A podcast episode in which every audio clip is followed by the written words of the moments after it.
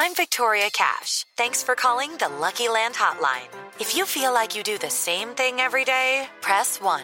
If you're ready to have some serious fun for the chance to redeem some serious prizes, press 2. We heard you loud and clear. So go to LuckyLandSlots.com right now and play over 100 social casino-style games for free. Get lucky today at LuckyLandSlots.com. Available to players in the U.S., excluding Washington and Michigan. No purchase necessary. VGW Group. Void where prohibited by law. 18 plus. Terms and conditions apply. Judy was boring. Hello. Then Judy discovered ChumbaCasino.com. It's my little escape. Now Judy's the life of the party. Oh, baby, mama's bringing home the bacon. Whoa, take it easy, Judy. The Chumba life is for everybody. So go to ChumbaCasino.com and play over 100 casino-style games. Join today and play for free for your chance to redeem some serious prizes. ChumbaCasino.com. No purchase necessary. Void where prohibited by law. 18 plus terms and conditions apply. See website for details. I'm Victoria Cash. Thanks for calling the Lucky Land Hotline. If you feel like you do the same thing every day, press 1. If you're ready to have some serious fun for the chance to redeem some serious prizes, press 2. We heard you loud and clear. So go to LuckyLandSlots.com right now and play over 100 social casino-style games for free. Get lucky today at LuckyLandSlots.com. Available to players in the U.S., excluding Washington and Michigan. No purchase necessary. VGW Group. Void prohibited by law. 18 plus. Terms and conditions apply. Hello, it is Ryan, and I was on a flight the other day playing one of my favorite social spin slot games on ChumbaCasino.com. I looked over the person sitting next to me, and you know what they were doing? They were also playing Chumba Casino. Coincidence? I think not. Everybody's loving having fun with it. Chumba Casino is home to hundreds of casino-style games that you can play for free anytime, anywhere even at 30,000 feet. So sign up now at ChumbaCasino.com to claim your free welcome bonus. That's ChumbaCasino.com and live the Chumba life. No purchase necessary. Group. Void where prohibited by law. See terms and conditions. 18 plus. Hey everybody, Garrett Sister here, Lightning Round Podcast. We are doing a special episode today, kind of a bonus episode, because last week we did the 200 episodes. We did it live. Uh, we had some issues, but still, we got through it. Uh, that is out, so if you want to go listen to that, you can. We did that live together. Uh, but today, we're going to be doing a best of Lightning Round podcast. Now, a lot of people during leading up to the week and a couple days after episode 200, people were getting pretty nostalgic and talking about their favorite episodes, uh, their favorite bits that have happened, um, how they've been here from the beginning, all the fun stuff that we've done here on the Lightning Round podcast. And I thought it would be nice to re air our best of Lightning Round podcast, which we did for episode 100. Uh, there's a lot of great bits in here, a lot of things that people were talking about. And I thought, why not just re air it and everybody can listen to it and enjoy it again? This is kind of the greatest hits of the Lightning Round podcast. A lot has happened since episode 100, obviously, and a lot of great bits, but uh, there's a lot of good stuff in this. So I just thought, as a bonus episode, before we wrap up the game against the Chiefs, we'll just throw an extra episode out and have you guys enjoy it. So this is it, episode 201. This is the best of the Lightning Round podcast.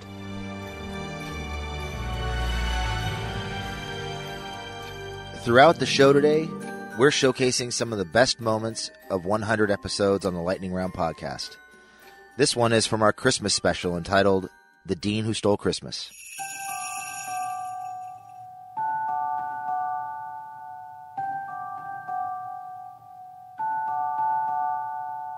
Every boy and girl in San Diego liked Christmas a lot, but one owner who lived in La Jolla did not. Dean Spanos hated the fans the whole football season. Now, please don't ask why. No one quite knows the reason. It could be because his head wasn't screwed on just right. It could be, perhaps, that he and his sons weren't all that bright. But I think that the most likely reason of all may have been that his wallet was two sizes too small. Whatever the reason, his account, or his kin, he stood there on Christmas Eve, not knowing how to win. Staring out from his office with a sad, sour frown, seeing all the Chargers fans happy, mingling around town. What's with all the glee? He snarled with a sneer. He detested every single bit of this holiday cheer. Tomorrow is Christmas. How can I make it less pleasant? Then he growled, thinking of giving the worst Christmas present. I won't make a decision and keep the fans second guessing. For tomorrow, he thought, everyone in San Diego would be stressing. Why, for 55 years I've put up with this town now. I must stop these Chargers fans from caring. But how? Then he got an idea, a terrible idea. Dean got a painfully terrible idea. I know just what to do. Dean mumbled in his throat, and he penned his idea for getting the Chargers fans' goat. And he chuckled and clucked. What a sneaky Dean trick. They'll never forgive me. I'll look like such a dick. All we need is a single reporter to use, and it will all come together after the Chargers lose. Quickly he found a desperate local hack and set his plan in motion to stab fans in the back. He planted a story about leaning towards LA, knowing Chargers fans will wake up to the news the next day. Not only that, Dean wanted to throw in rebranding, hoping no Bolts fan would be left standing. He decided to go for the big knockout punch and do the one thing that would make every fan lose their lunch. He then yelled. I know how to ruin Christmas forever. Dean began to light up. He thought he was clever. I've got it. He exclaimed, much to his like. Here's a four year extension for Milktoast Mike. He finally burnt it to the ground, once and for all. Now there's no reason for them to follow football. Christmas morning has come, the city glowing. Everyone feels the holiday cheer, even though it's not snowing. The kids are all excited, opening the last gift. Dean sits alone, waiting for the emotional shift. It's about that time. Let's hear them grieve. They're finding out now that the team just may leave. On this Christmas morning, I know just what they'll do. Their mouths will hang open a minute or two. Then the boys and girls of San Diego will all cry boo hoo. That's a noise that I simply must hear. So he paused, and Dean put a hand to his ear. But there were no tears of fear and no screams of terror. He opened his computer and barked. This must be an error. He stared at his monitor, and Dean popped his eyes. Then he shook. What he saw was a shocking surprise. There was no backlash on this Christmas AM. The city wasn't on fire. The streets weren't filled with mayhem. Every San Diegan was happy just enjoying the holiday, celebrating Christmas in their own special way. What he hadn't realized was the people of this beach town had been beaten up for years and had once worn a frown. But today was Christmas, and at this point no one cared. This was the news that everyone had all prepared. And Dean stared blankly, mind moving real slow, stood puzzling and puzzling. How could it be so? I said I was moving. I would change the name. I even extended McCoy, that lame brain. And he puzzled three hours till his puzzler was sore. Then Dean thought of something he hadn't thought before. Maybe Christmas isn't about the final score. Maybe Christmas, perhaps, means a little bit more. Maybe people only care about players and the memories. Maybe it's not about the name. Maybe it's not all about me. And what happened then? Well, in San Diego, they say that Dean Spanos finally realized the fans won that day. Though most weren't there to say they were a witness, legacy has it that every Chargers fan still had a Merry Christmas! Oh! I know after what's unfolded, that bit is a little hard to swallow. So, to follow that up, here we are unloading, and deservingly so, on the Spanos family and their complete incompetence. Philip Rivers and Antonio Gates don't deserve this. Play the music!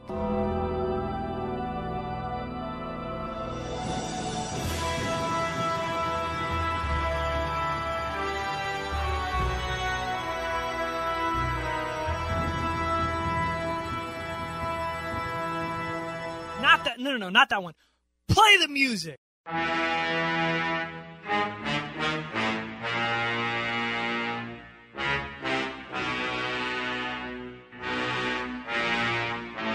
It must be nice to be born into a real estate empire and handed the keys to an NFL franchise without earning a nickel of the spoils that came along with it.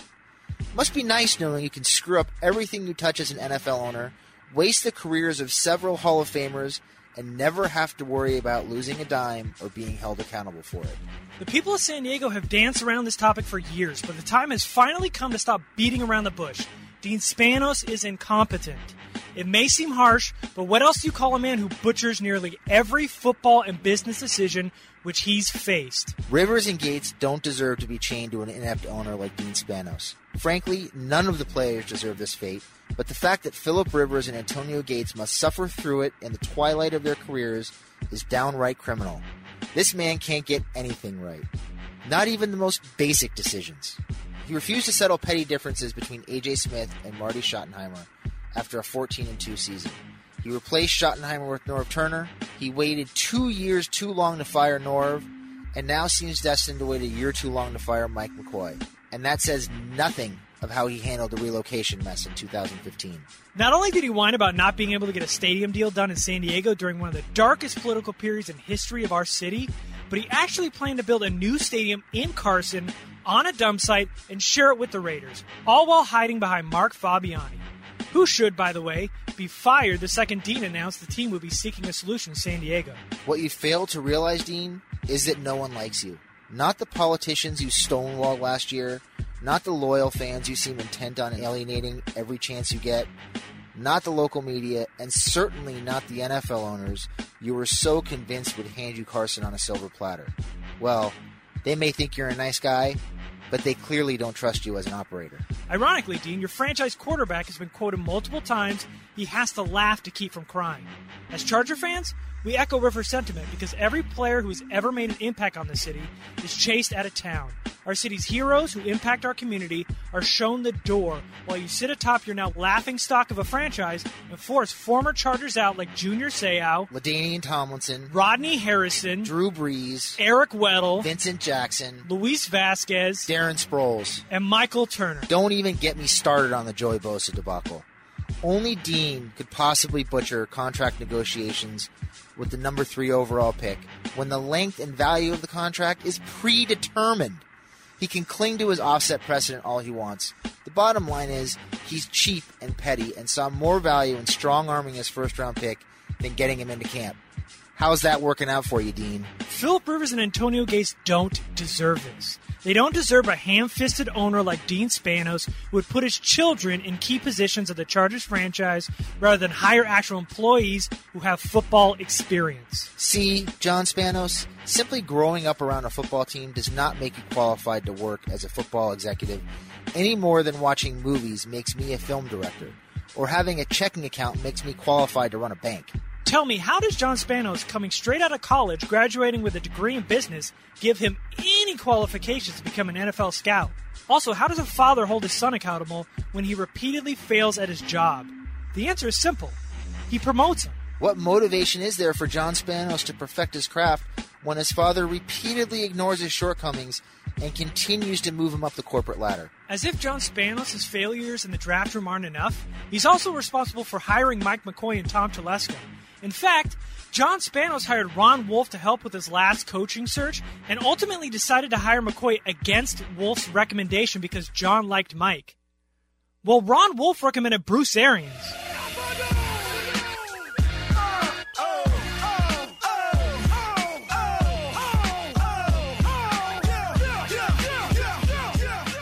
The Chargers have a GM that wastes their future by giving up draft picks to trade up for the wrong guys. Telesco has traded up for inside linebacker Manti Te'o, who hasn't played a full season in his career and is currently replaced by a better rookie fifth round pick. He, he trades up for Jerry Attaochu, who is currently the third outside linebacker on the depth chart, again, behind a fifth round pick. Chargers traded up for Melvin Gordon, giving up more picks for a running back who didn't score a single touchdown in his rookie season. How about wasting draft picks on guys like DJ Fluker over Star Lotulelei or DeAndre Hopkins? Trading up for Manti Te'o over Kawann Short or Le'Veon Bell. Wasting a draft pick on Steve Williams, who's not even on the team anymore? Trading up for Jerry Attaochu over Jarvis Landry or Allen Robinson. Choosing Chris Watt over Donte Moncrief for John Brown? Wasting draft picks on Marion Grice and Tevin Reese, who didn't even make it out of camp. Trading up for Melvin Gordon over Marcus Peters? Or choosing Craig Mager over Henry Anderson and David Johnson. How about Telesco's free agent signings? Gems like Derek Cox, Donald Butler, Jacoby Jones, Donald Brown, Stevie Johnson, Jimmy Wilson, Trevor Robinson, Dwight Lowery, Orlando Franklin. So Telesco's draft strategies haven't paid off. His free agent signings haven't paid off. And the Chargers are officially trending in the wrong direction, and Mike McCoy is still the head coach. Mike McCoy has turned the San Diego Chargers into monumental failures. McCoy has mismanaged games, the clock, game plans, and players. If a football team takes on the mentality of their coach, it's no wonder this team has been epically flat over his tenure. The Chargers are soft, disorganized, and completely incapable of closing. All characteristics they've clearly taken on from their head coach. McCoy, you keep telling us that it's your fault. The team just needs to keep grinding and find a way to fix it. Well, it's become painfully evident that you can't fix it because you have no idea how to. Spare us your spineless decisions, Your scripted press conferences, your clueless facial expressions, your overwhelming enthusiasm for field goals, your failed attempts at being coy with players' injuries. and the shotgun draw. And do us all a favor and admit that you're way in over your head. This is widespread incompetence from top to bottom, and what this team's brass has done to this organization and its players is downright criminal. Phillips Rivers doesn't deserve this. Antonio Gates doesn't deserve this. And Chargers fans, you don't deserve it either.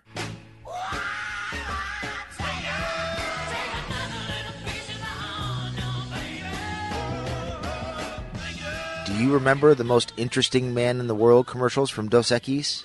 Well, here was our spoof with Mike McCoy as the least interesting man in the world.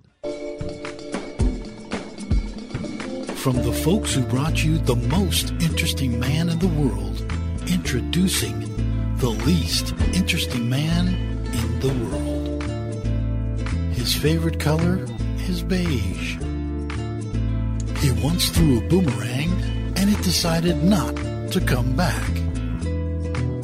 His favorite kind of cake is rice cake. His favorite Spotify playlist is elevator music. He likes saltine crackers for the taste. San Diego Chargers head coach Mike McCoy is the least interesting man in the world.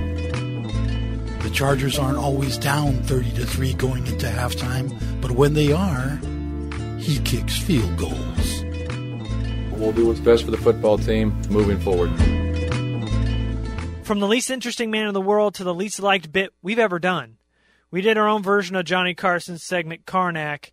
This is Garnack and Jamie McMahon, and I don't care. I stand by these jokes that I wrote 100%. We will do an old benchmark now once done by the Johnny Carson show. It's called Carnac. So, and how this thing will work, if you're not old enough to remember, and this goes over your head, we can give you a little primer here. In front of us now, right here, are sealed envelopes, and inside these envelopes are the questions to an answer. No one knows these questions, but Jamie will be able to predict the answer. So, Jamie's going to give me the answer of what the question is sealed in this envelope that nobody's seen. He's going to give me the answer, and I'm going to read back the question. So sit back, open your mind, and enjoy Garnack and Jamie McMahon.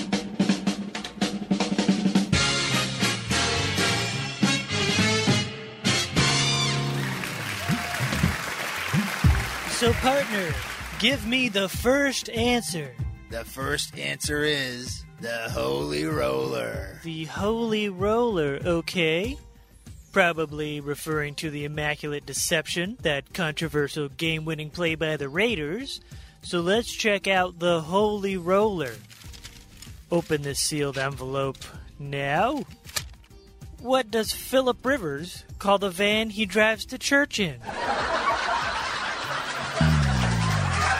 the Holy Roller. Moving on here, the next the next answer is Off to a rough start here.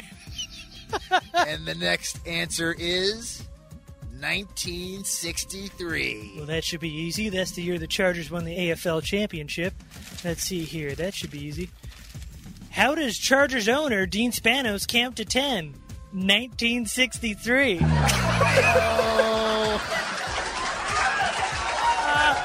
Moving on, the next answer is a falling star. A falling star, huh? A falling star. What do you call Eric Weddle in this stage of his career?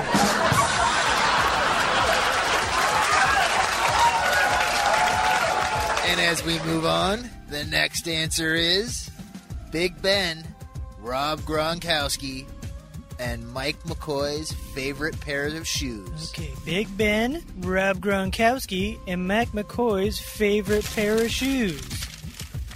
Big Ben, Rob Gronkowski, and Mike McCoy's favorite shoes. The question is, what is a clock, a jock, and Crocs?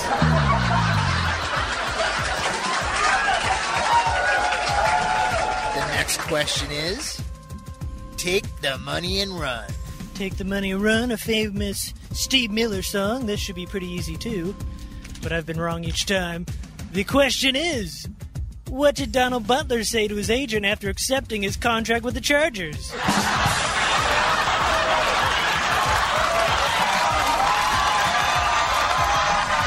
the next answer is Jamba Juice. Jamba Juice. Jamba Juice. Name Joey Bosa's agent Brian Ayrault's next employer. That's funny because he's going to get fired. Next answer. and the next answer is Louis C.K., Joe Camel, and Melvin Ingram. Louis C.K., Joe Camel, and Melvin Ingram. Name a joker, a smoker, and a midnight toker.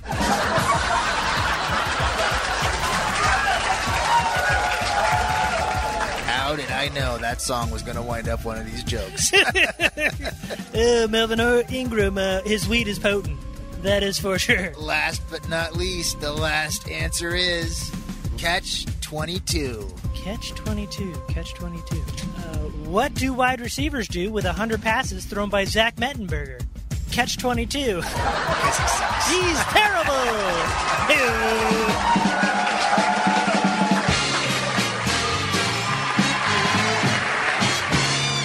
We've done a lot of song parodies on this show over 100 episodes.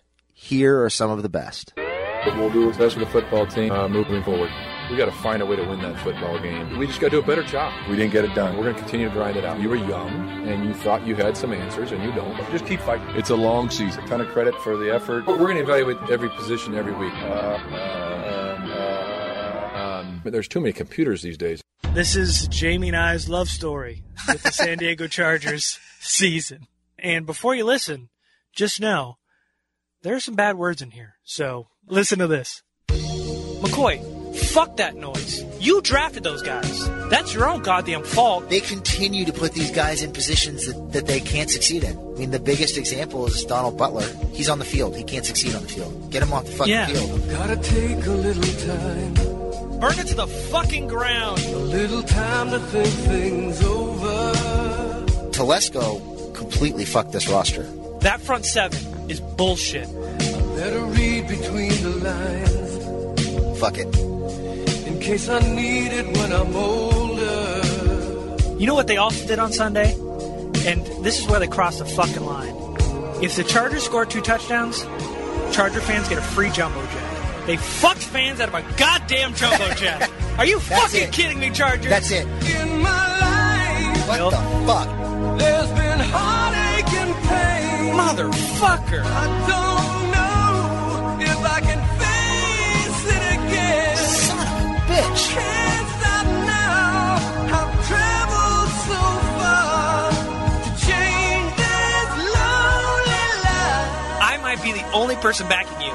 I'm sick of your shit already. I wanna know what love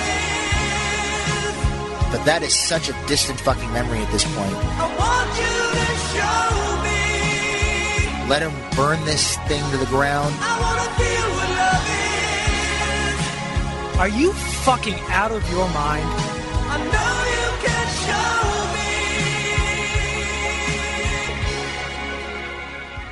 A guy that we've been touting a little bit is the Chargers' seventh round pick, the rookie, Donovan Clark, and he's the one who tore his ACL. Yes. and uh, he's going to miss the entire season as well. So let's let's take a moment real quick and remember Donovan Clark.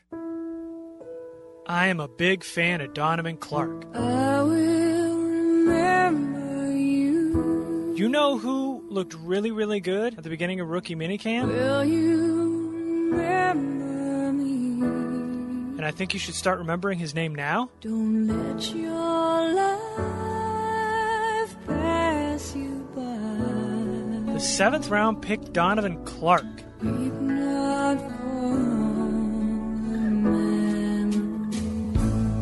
All throughout training camp, this guy is just stuck out. In fact, he's thrown the veteran Sean Lissemore to the ground twice. He's had two pancakes on Sean Lissemore.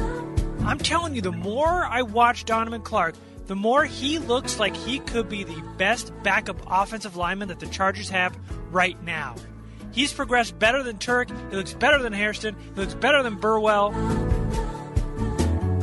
What have I been telling you guys about Donovan Clark? That's my dude. Donovan Clark looked great his first game in preseason. Is he not the best backup lineman the Chargers have right now?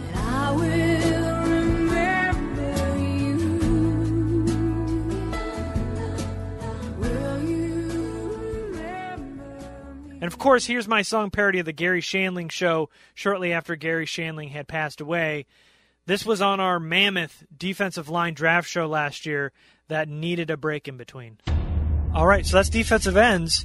And though it's a long show, I guess it's time for a little inter- intermission. So we'll be right back.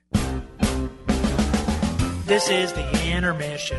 Lightning round intermission. This show will run long, so we decided to make a stopping point. I'm almost halfway finished. Do you even get this reference? It's the theme from the Garry Shandling show.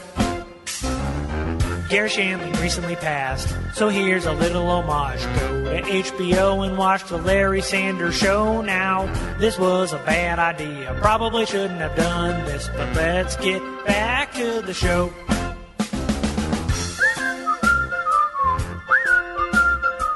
Now let's preview some defensive tackles. Sorry. All right, let's talk about some defensive tackles. As the man who was featured on ESPN by Max Kellerman for his work on Joey Bosa, I think it's important for me to introduce these next clips. It's the journey through our love for Joey Bosa, beginning in September 2015 with hashtag blow it up for Bosa and leading us all the way through his rookie season. Run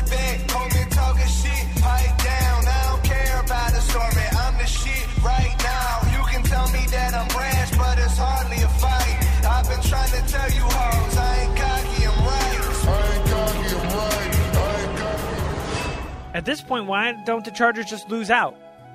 Season's already over. There's nothing left to fight for.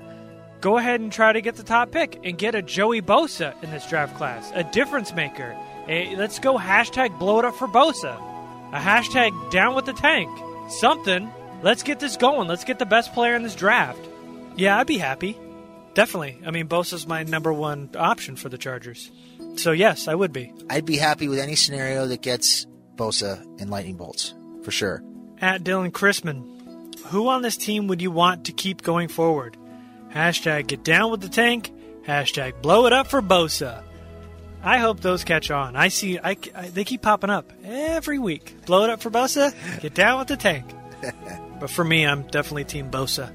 Hey, just a one man wrecking crew. I mean, if you saw what he did to Illinois on Saturday, with one arm, he was pushing offensive linemen on their ass. I mean, he is just a difference maker, and I love him. So I, I'm definitely Joey Bosa. So I, I like Bosa. I've been saying all year that he's my number one guy, and that's the guy I want them, the Chargers to take at number three. Just as successful in the run game as he is a pass rusher. Wins with strong hands. You mentioned his hands. Always keeping himself clean. Generates power. All done at a high level. Bosa is a technically sound player who plays with a great motor, and generally he just outworks and outmuscles offensive linemen. The combination of power, technique, awareness, preparation, it's all NFL ready. And I think it'll translate into a difference maker. I love pretty much everything about his game. We're on the exact same page, and I didn't think we actually were going to be. I thought you'd come down on Bosa a little bit. Who is the number one guy on your draft board if you are the San Diego Chargers? It's not popular, but it's still Joey Bosa. It's Really? Yeah, I know it's not popular. I might be the only person still on the Joey Bosa train. Well, I think Jamie might be too, but yeah, everybody's everybody's off. I just I don't see how he fits on this team. So what will Jamie do? Jamie, because he understands that defenses are built from the inside out, Mm-hmm. is going to take Joey Bosa. He is going to not concern himself with a one game suspension. You can say I, by the way. You I'm- have to talk. Speak in the third person. I'm going to take Bosa. I'm Uh-huh. not going to concern myself with a one game suspension. I'm going to concern myself with the best defensive lineman in this draft class. Bosa. Bosa. Bosa. I'm doing the Bosa shrug if you can't see. But uh, this is the first guy drafted by the Chargers who got the Lightning Round podcast seal of approval. The man that we advocated to blow it up for Bosa for all season long. The Chargers selected defensive end Joey Bosa with the third overall pick. And for once, they got it right. Jamie, say hello to the people all the way from Minnesota. Hey, everybody. He's uh, he's stuck. The whole team left Minnesota, but Jamie's still left in his hotel. I'm still here. I was in Minnesota and I couldn't even go to the game. I was traveling during the game, so. But I'm here for a week. Lucky me. And he's also here for the Lightning Round podcast. And today, like I said, is a good day. Nay, it is a great day. It is a great day. It is a day in which he has returned. Of course, you know that the Lightning Round podcast started the Blow It Up for Bosa campaign. We were some of the given few who pushed the Chargers to draft Joey Bosa over Jalen Ramsey, over DeForest Buckner, over Ronnie Stanley, and he has now signed with the San Diego Chargers, Jamie. Bosa. Bosa. Bosa. The best defensive lineman in the draft by far. The most technically sound. Explosive with his first step. Just a brute who bullies guards left and right. It's a great day to have him on the roster. I cannot wait to see this kid play in lightning bolts. A man who's going to make Corey Liuget's job a lot easier. A man who's an underrated run defender that nobody wants to talk about. Everybody wants to talk about that spin move, that bull rush, his nasty hands. But he's going to help out pass rush, run game. He's going to help it all. Joey Bosa has signed with the San Diego Chargers after 84 long days. The holdout is over. The holdout is over. The holdout is over. we all witnessed Joey Bosa's greatness, right? The prodigal son has returned. May, jo- may the Joey Bosa era reign. Bosa is the captain now. uh, let's uh, let's talk about the day we all had the pleasure of watching Joey Bosa at Bullfan in Denver. Of course, ass. When are you and Jamie getting matching Bosa shrug tattoos? I don't know about the shrug tattoo. I was thinking maybe 99 on my on my right shoulder. Uh, do you think people think that's J.J. Watt? of course not, because No. this is the new 99 here. This is the 99. it's a great idea, but I don't think we need to put Bosa on our body to remember how much we love Bosa, right? I mean, we don't need to be reminded how right we were about No, this draft. absolutely we, not. We will never, ever forget that. and neither will you listening to this podcast. No, podcast. we won't let you. For that sake. Never. With the third pick in the 2016 NFL Draft, the San Diego Chargers select Joey Bosa, defensive end, Ohio State.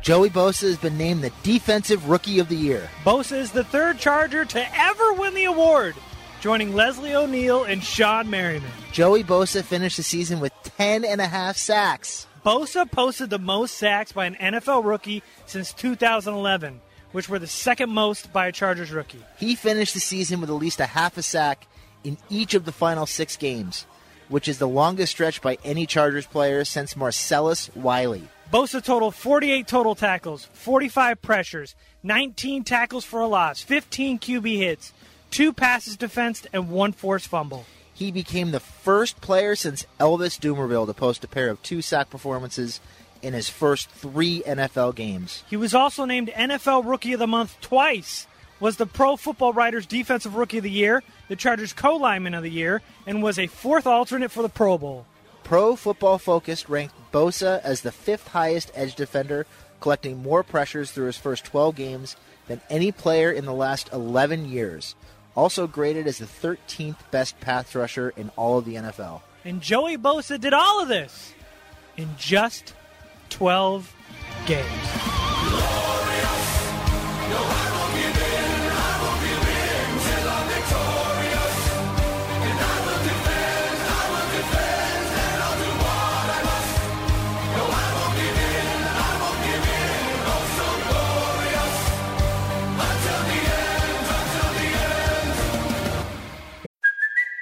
It's Kaley Cuoco for Priceline. Ready to go to your happy place for a happy price? Well, why didn't you say so? Just download the Priceline app right now and save up to 60% on hotels. So, whether it's Cousin Kevin's Kazoo concert in Kansas City, go Kevin, or Becky's Bachelorette Bash in Bermuda, you never have to miss a trip ever again. So, download the Priceline app today. Your savings are waiting.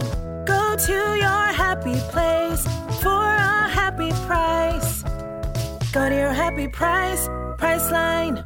Hello, it is Ryan, and we could all use an extra bright spot in our day, couldn't we? Just to make up for things like sitting in traffic, doing the dishes, counting your steps, you know, all the mundane stuff. That is why I'm such a big fan of Chumba Casino. Chumba Casino has all your favorite social casino style games that you can play for free anytime, anywhere with daily bonuses. That should brighten your day a little. Actually, a lot. So sign up now at chumbacasino.com. That's chumbacasino.com. No purchase necessary. VGW Group. Void were prohibited by law. See terms and conditions. 18 plus. Well, speaking of Jamie big timing us, here's our Halloween special. This is the Lightning Round Podcast Haunted House.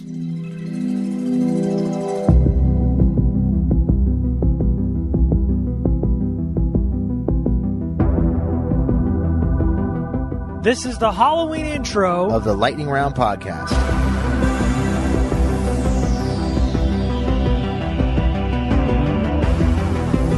Welcome to the Lightning Round Podcast Haunted House, where all your nightmares come to life.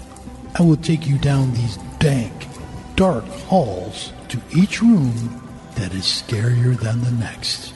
Now, please, walk with me. Are you a fan of haunted houses? I was as a kid. It's been a while since I've been in one. Do you think you're going to jump out at these rooms? Nah, I'll be fine. The first stop on our frightful tour is the overly optimistic Chargers fans room. Enter if you dare.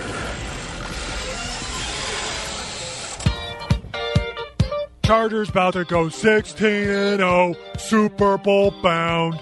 That's what we do. Bolt up. Melvin Gordon's a beast. Antonio Gates is about to break the tight end record. Bolt up. Melvin Ingram's gonna get 16 sacks, baby. Corey Liuget's gonna have like 60 run stops. This defense is gonna be a monster. Nobody's gonna score on them. They're gonna beast out. Bolt up, baby. Super Melvin. Fever Island. Alien receivers.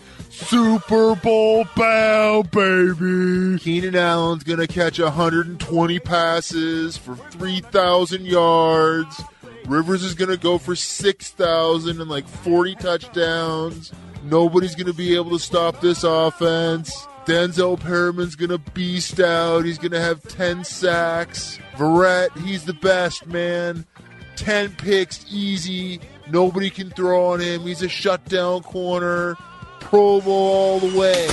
Man, that was terrifying. I, I tell you, I'm I'm sweating bullets over here. I've never seen anything quite like that before. I didn't want to spend another minute in that room. I'm No. so glad we got out of there. Thank God we got out of there as quickly as we did. What's next? Our next stop is a room with the four down sequence in Denver from the two yard line. I don't get what's so scary about this. I've already watched this four down series like three times already. It's not that scary. What? How is this scary? I don't get it. On repeat. Oh, Jesus. The Chargers have to go and get a touchdown here with 2.54 to go. First and goal at the two. Trips formation to the left. McGrath, the tight end, on the right side. Gordon over the right shoulder of Rivers, who's fading back, lobbing end zone incomplete. Gordon in the backfield, one on the play clock. Back goes Phillip, getting rushed, about to get hit. Got to get rid of it. And he chucks it incomplete at the right pylon, getting chased by DeMarcus Ware. Play clock almost out. Rivers has the football, getting rushed. Zips it to the corner of the end zone. Incomplete, no flag. Looking for Gates. You had it first and goal at the two. They have passed on every play. Nothing's happened yet. Play clock at one. Rivers has the football, getting blitzed, throwing, end zone, batted down, and the Chargers turn it over. The Chargers have to go and get a touchdown here with 2.54 to go. First and goal at the two. Trips formation to the left. McGrath, the tight end, on the right side. Gordon over the right shoulder of Rivers, who's fading back, lobbing end zone incomplete. Well, I'll never watch that series again. Nope, I definitely had enough of that. As we continue our tour, we now venture to a place where no person wants to be. It's the Garrett's pretentious music room. This is where he drones on about vinyl music. The thing about vinyl that makes it so great and why you have to listen to vinyl records is it's fully analog. It's fully lossless. It's how artists intended music to be listened to. That's how they put it out there. They didn't want it crushed down to an MP3. They wanted that full body. They wanted that warm sound. Put on your headphones. Put it in your speakers. Drop that needle down and listen to that vinyl. Listen to the full array of sounds all around you. Open up that jacket. Look at the liner notes. Look at the artwork. It's how music is supposed to be listened to. It's not this tinny, crushed down music. It is a full. I didn't think that was so bad. That was awful. Are you freaking kidding me? I don't, I don't get it. Who talks about vinyl that much? What a pompous ass. Now, let's enter a maddening place. This is the Jamie is always right room. Let's see how long it takes before he tries to big time you. I was right about Bosa. I told you he had the best hands in the draft. I told you he had the best footwork in the draft. I told you nobody could touch him. I told you time and time again, you built a defense from the inside out. Look what happens when you draft a defensive end who can get to the quarterback. My God, what if the Chargers had gotten him on the field at the right time? What if they had signed him in June and he'd been there for training camp, in the preseason, and the first four games? I told you the Chargers were cheap. Even ESPN agreed with me. They picked up my article. They did a whole segment on me. I was in the Washington Post. Okay, so that's the worst room. I might go back to the four down series room. That's how bad that last room was. No, that room was awesome. Like, you don't know what you're talking about. Let's keep going. Now keep walking and enter into a room full of nightmares. This is the Mike McCoy press conference room, where he spouts his cliches over and over. We'll do what's best for the football team uh, moving forward. We were doing what was best for the football team to win. We got to find a way to win that football game. We just got to do a better job. It's 11 guys doing their job better. We're going to continue to grind it out. That's what we thought was the best interest of the football team that game. Everybody doing their job right. Uh, you got to put players in a position to succeed, and they got, they've got to do their job. We give our players a ton of credit for the effort. We didn't get it done. Just keep fighting, playing the game the way we want to play it. It's a long season. Everyone on the football team's got room for improvement. It was an instinct initially that I said kick the field goal. Let's do what's best for this podcast and get the hell out of that room. Uh, I'm sorry. What? Did, is that room over? Yes, thank God. This last room will conclude our tour and is the scariest of them all. You are now entering the Dean Spanos is the owner of your favorite football team room. Wait, I don't I don't understand. There's just mirrors in here. I don't what is this? Wait, we live this every day. Dean is the owner of our favorite football team. This is real life.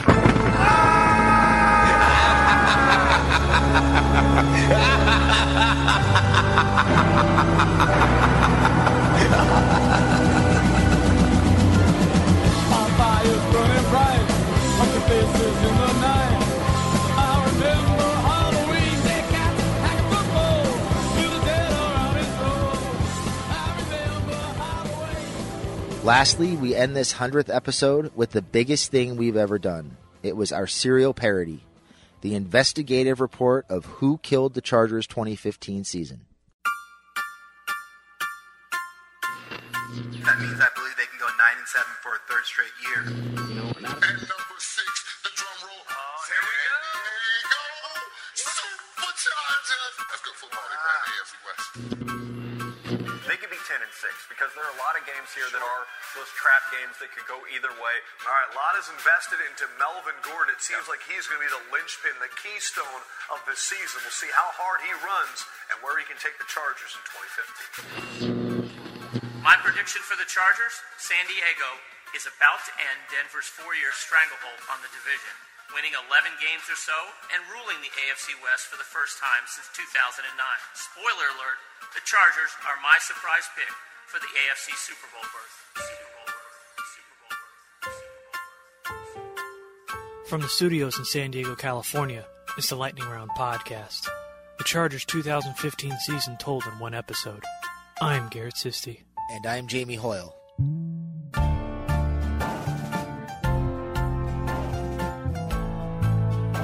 Every Sunday for the last 17 weeks, we slowly watched the demise of the San Diego Chargers. We tried to get to the root of this unique case and investigate what exactly happened to the Chargers during those 16 games. We had to ask ourselves who's to blame? Who's at fault? I want you to think about a team that was projected for the playoffs, a popular pick to win the AFC West, a Super Bowl sleeper. Now, fast forward to the end of the season. The Chargers among one of the worst teams in the NFL and are currently being mocked as much as the Browns. The Browns. Could it be all from head coach Mike McCoy? Was it the players? Was it Professor Plum with the candlestick in the dining room? Was it general manager Tom Telesco? Did it go higher than that to owner Dean Spanos? We set out to find answers to the all important question Who killed the San Diego Chargers 2015 season? To understand this story, we have to start at the beginning. And this story starts in February 2015 land transaction deal that would allow an NFL stadium to be built in Carson closed this morning. So the deed for the 157 acre space, which used to be a landfill, is now controlled by the city of Carson, and they will lease it to the stadium authority if a stadium is in fact built there. Meanwhile, 11 more acres were also sold to a group that's owned jointly by the Chargers and the Raiders. Carson Together, that's what they're calling this effort a plan to build a split use stadium in Carson to be shared by the now San Diego Chargers and now Oakland Raiders. And the mayor says the Chargers have been keeping the stadium deal a secret for months. As the mayor of San Diego, Kevin Faulconer, is scrambling to formulate a plan for a new stadium, Dean Spanos not so subtly leaks the team's genius plan to build a new stadium on a dump site in Carson with the Raiders. In his infinite wisdom, the bastion of big business himself decided the best way to build political will and fan support for a new stadium in San Diego was to not only build a stadium on a literal dump site in the armpit, otherwise known as Carson, California, but to enter into a partnership with Raiders owner Mark Davis in order to do it. Was it a bad omen?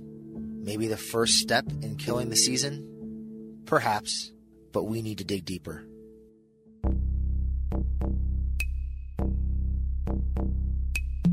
With the future of the franchise very much in doubt, and fans already feeling uneasy, news broke that the Chargers had worked out top prospect quarterback Marcus Mariota in Oregon and were entertaining trade inquiries for quarterback Philip Rivers. Makes sense, right? I mean, what better way for a football team to market itself, amid relocation speculation, than to drag their franchise quarterback through public and prolonged trade speculation? If we didn't know any better, we'd say the Chargers were trying to piss off their fan base. From there, we fast forward to early March and the free agency signing period, which the Chargers entered armed with plenty of cash and a multitude of holes to fill. For once, the Chargers were aggressive and, at least on paper, productive. We knew coming out of January we had some, some team needs, some areas of improvement we're looking for. Left tackle was, was a crucial spot for us, um, a key position. Uh, King was a free agent. You know, he was the best left tackle available really on the market. Brandon Flowers, I think universally is one of the you know one or two top corners available in the market this year, and, and we're lucky enough to get him back. And offensive line has been an area that we, we want to improve on. And Orlando Franklin was our you know, our main target through the whole thing. Special teams, my two years here, we just haven't been good enough returning kicks and punts, and uh, a position that or an area that we had to get better at. And um, you know, Jacoby became available and Jacoby is, uh, you know, is one of the better dual returners, kicks and punts in the league. After a busy and fruitful free agency period, Tom Telesco is anointed a hero.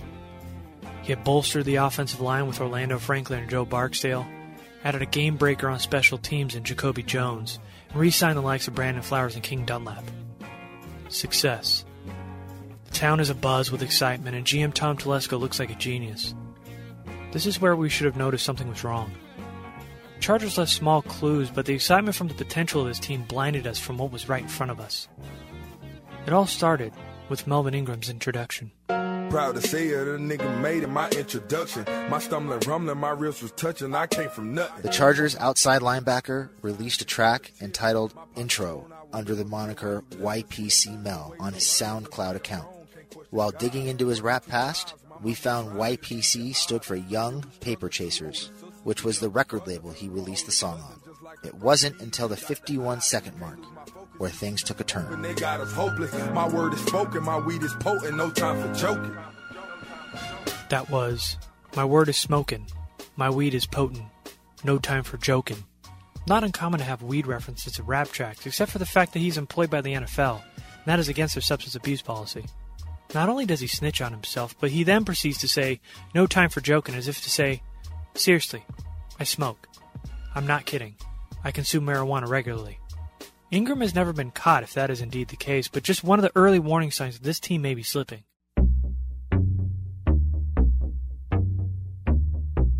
Soon after, rookie inside linebacker Denzel Perryman steps out of line during Chargers OTAs. But it wasn't on the field that got the young buck in hot water. See, Perryman had been limited in OTAs because of a hamstring injury, but he then chose to attend a charity dodgeball game. Dodgeball. Fun, competitive, and if you're San Diego Charger Denzel Perryman, a big no no. The Chargers' second round pick took part in a dodgeball charity event with teammates over the weekend, and his coach was not too happy about it. Perryman has been limited in the team's workouts because of a hamstring injury, so Mike McCoy wasn't thrilled to see the linebacker exert himself playing dodgeball. McCoy told the San Diego Union Tribune, It's been discussed. That's all I'm going to say. I've discussed it with him. That's it. You've got to get past these tests here before you do all that stuff. Luckily, Perryman appears to have made it through the dodgeball tournament without aggravating his sore hammy. Why was he playing dodgeball when he's supposedly too injured to play with his team? We went and talked to a man that attended that very dodgeball game, Coach Samuel Anders, who is a dodgeball expert and enthusiast, former pyramid star, and coach at Helix High School in San Diego, California. Now, Coach Anders, can you tell me your background? I've been a physical education teacher for 12 years, the captain of the back to back Extreme Dodgeball League champions, the Dodge Fathers, and referee when we don't have dodgeball practice. Okay, so you were at that San Diego After School All Stars dodgeball tournament when Denzel Perryman was playing, right? Yes, I was. I was doing some scouting while I was there. As an expert on the sport, do you think the movement from Denzel that day that maybe he was injured? Did it look like his hamstring was bothering him? Look, I've been doing this a long time, okay? I didn't get the nickname Long Shot for nothing. Denzel used the jumping splits, the jump off, and did what we call a barrel roll to dodge three consecutive balls in a sequence and then got up and eliminated his opponent for the win. If he was injured, that's quite a series, but I've never seen it done before. So while we aren't insinuating that Denzel Perryman faked an injury, what we do know is that at the very least, the moves he was making in that dodgeball tournament could not have helped his pre existing injury. Just another indication this coaching staff did not have a good grasp on its players. So you're thinking to yourself, a guy raps about smoking the sticky icky icky, and another plays a game kids play on the playground. What's the problem? Adnan Syed smoked weed. Does that make him guilty of murdering Hae? You may be asking, how do you pin this on the coach? Can't that just be a case of a few bad apples? Well, a larger crisis arose. Another Chargers practice, another day without Eric Weddle. The team's all pro safety missed the first day of the final week off OTAs on Monday. With the sessions being voluntary, Weddle isn't subject to discipline. Then came the Eric Weddle debacle, which, depending on whom you believe, was either a case of Weddle simply overvaluing himself or the Chargers refusing to negotiate with their all pro safety. Regardless, Tom Telesco allowed this to get ugly fast, as Weddle's agent took to social media to point out how disrespected his $7 million a year safety felt, how poorly the Chargers were spending their money, and that Weddle was done as a Charger. Head coach Mike McCoy would later hold a closed door meeting, in which he told the team it was time to, quote, move on without Weddle, and that it was time to, quote, not focus on players who don't want to be here, end quote. Which clearly missed the mark based on the number of players who couldn't wait to dish the contents of the meeting to the local media. Probably not a good indication of Mike McCoy's command of the locker room. San Diego coach Mike McCoy is adamant about not talking about Weddle or any Charger not attending. But defensive tackle Corey Liuget said the defense having to work without its captain isn't significant. It's not really a distraction for us, Liuget said. I'm pretty sure he's working hard somewhere getting in shape. Weddle is ticked off because of his contract situation. He's entering the final year of his deal, and the Chargers, despite saying otherwise earlier in the year, aren't interested in offering an extension. Heading into training camp, an important headline was then right tackle DJ Fluker's possible move inside to right guard with the new addition of right tackle Joe Barksdale. The team denied Fluker's shift to guard, but they did push a different agenda. They announced that DJ Fluker looked to be in quote great shape, and in an interview with DJ, he revealed he was down to 345 pounds and feeling more comfortable. The most suspicious part of this story? DJ Fluker played the 2014 season at 350 pounds, meaning from the Chargers' last game on December 28th, 2014, to May 10th, 2015, when the article was published, Fluker lost a grand total of 5 pounds in exactly 4 months and 13 days. To get a better understanding of the magnitude of this weight loss, we called the top sports medicine physician at Johns Hopkins, Dr. Michaela Quinn. Hello, Dr. Quinn. Yes. This is Jamie. We spoke earlier about getting your expertise on a case we're working on. Quickly, though, I'm about to go into surgery. There is a football player, specifically an offensive lineman, who lost five pounds in a little over four months. Would you consider that extreme? No. Would you categorize that as a lot? Ugh. Hello?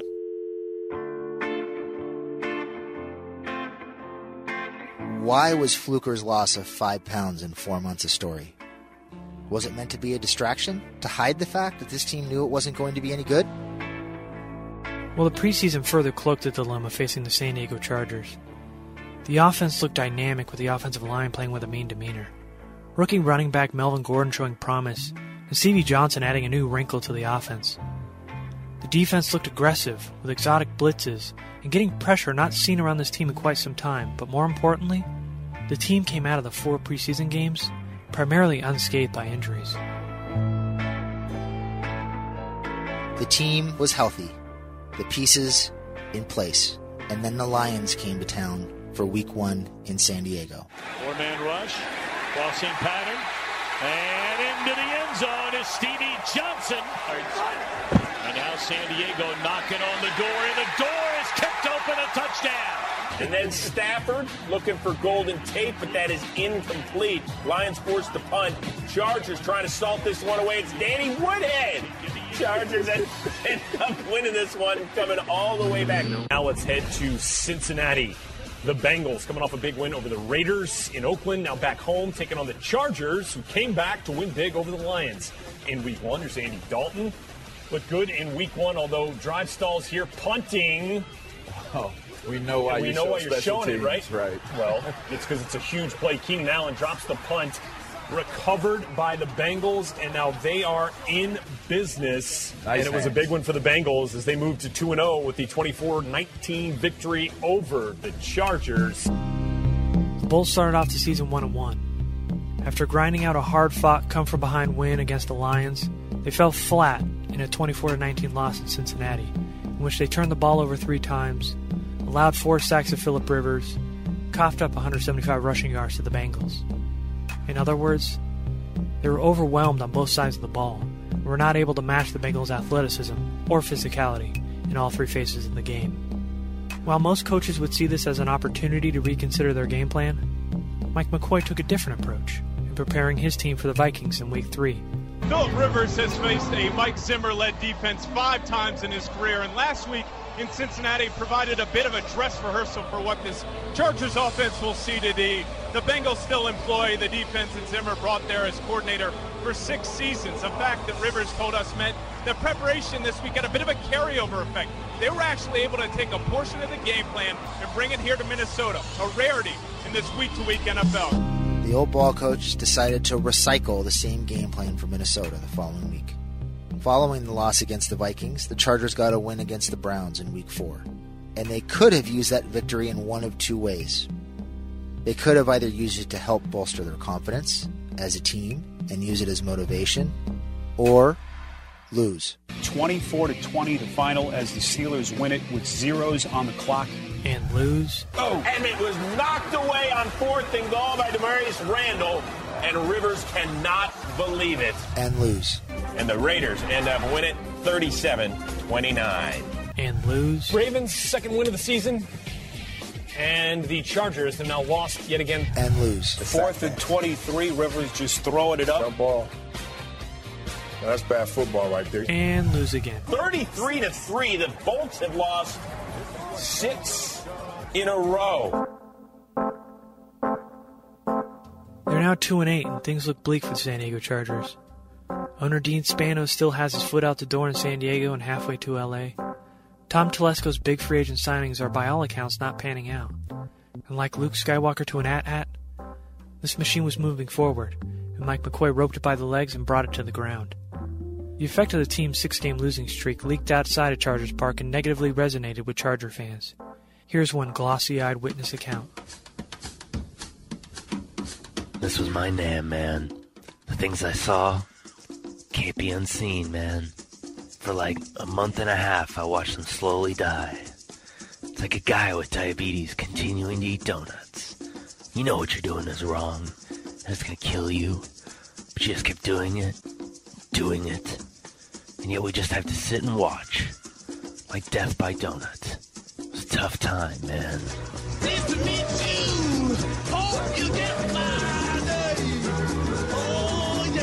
With most Chargers fans sickened with the team's performance thus far, they finally manage a win in Week 12 against the Jaguars. But for head coach Mike McCoy, it serves as his breaking point. Warning the following audio may be disturbing to some. Decision to go forward, fourth and seven there. You talk us through it. How surprised were you to see the Phil dog with his legs? Didn't want to deal with you guys after the game if I didn't do it. That's why. No, honestly, it was a certain situation. Uh, no, I'm just, you gotta have some fun. But some guys are laughing in here. At least we're having a smile. It's nice to smile every once in a while again, isn't it? It's always nice to smile in here. It's been a long time. When you're strange. What you're hearing is the early signs of a psychotic break maniacal laughter, ramblings of a madman. A guy who is cracking under the pressure, and shortly after, can't handle the heat from the media and walks out after being questioned about a punt return. We're going to do what's best for the football team to win, yes. Does that mean you're going to look at other guys? You're going to do what's best for the football team, or are you going to continue with that guy? We'll do what's best for the football team moving forward, like every other position on the football team. the question, you going to look at I just did. or not? We're going to do what's- we're going to do what's best for the football team at every position, on every phase, in all three phases. Does that week mean you're going to try another guy, or, or not? And you're not going to answer. I did answer. it. We're going to do what's best for the football team. That's not an answer. Okay. Is, is Javontee Herndon best for the football team? Good. Let's go with that. At this time in our investigation, we knew things were dire. The curtains of fate were starting to fall. The Chargers were on their last breath, but the whole atmosphere had changed. Their oddity was palpable. It felt like the Chargers were hiding something. And then came the word General Manager Tom Telesco had signed a contract extension.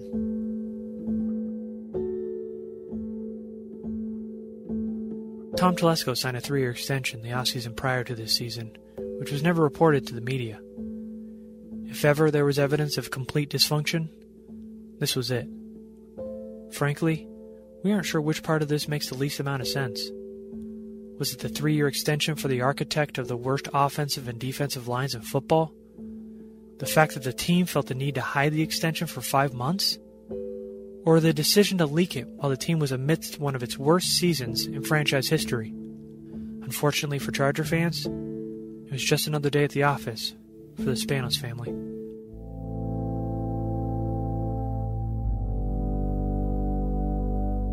This brings us to the Miami game, which at least appears to be the final Chargers home game at Qualcomm.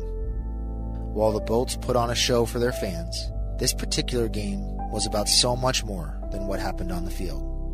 It was ultimately about the emotionally draining end of an intense love affair between fans and players, about a confusing and heart wrenching goodbye, and about the side of the stadium negotiations and PR campaigns that is so often forgotten if not ignored altogether. The human side. The Chargers continue to lose, and ultimately die a slow death, much like lingchi, death by a thousand cuts. Which brings us to our original question Who killed the San Diego Chargers 2015 season? Of the major suspects we asked, was it owner Dean Spanos? He left the distraction of the move to LA ring throughout that building. Plus, he's the man who hired both Telesco and McCoy. Or was it GM Tom Telesco? The majority of his free agent acquisitions didn't pan out, and his first round pick he traded up to get, Melvin Gordon, almost broke the record for the most touches by a rookie running back without scoring a touchdown. Or was it Chargers head coach Mike McCoy? Of all the suspects, he certainly had the greatest means and opportunity to tank this season as the head coach. He was, after all, responsible for the feeble minded and recycled game plans each and every week, the failure to manage his players and the clock, and the steadfast refusal to take any chances whatsoever. I guess at the end of the day, NFL players just don't respond to orange slices, Capri Sun, and participation trophies. It seems they need to see results, which is the one thing McCoy hasn't delivered on a consistent basis. Or were the players guilty? Were they just not talented enough, thus making them what the record says they are? Was it the incompetent owner, the inept general manager, or the inflexible head coach? Or was the team just not that good? But then we thought, maybe it's not a question of or, but rather, and.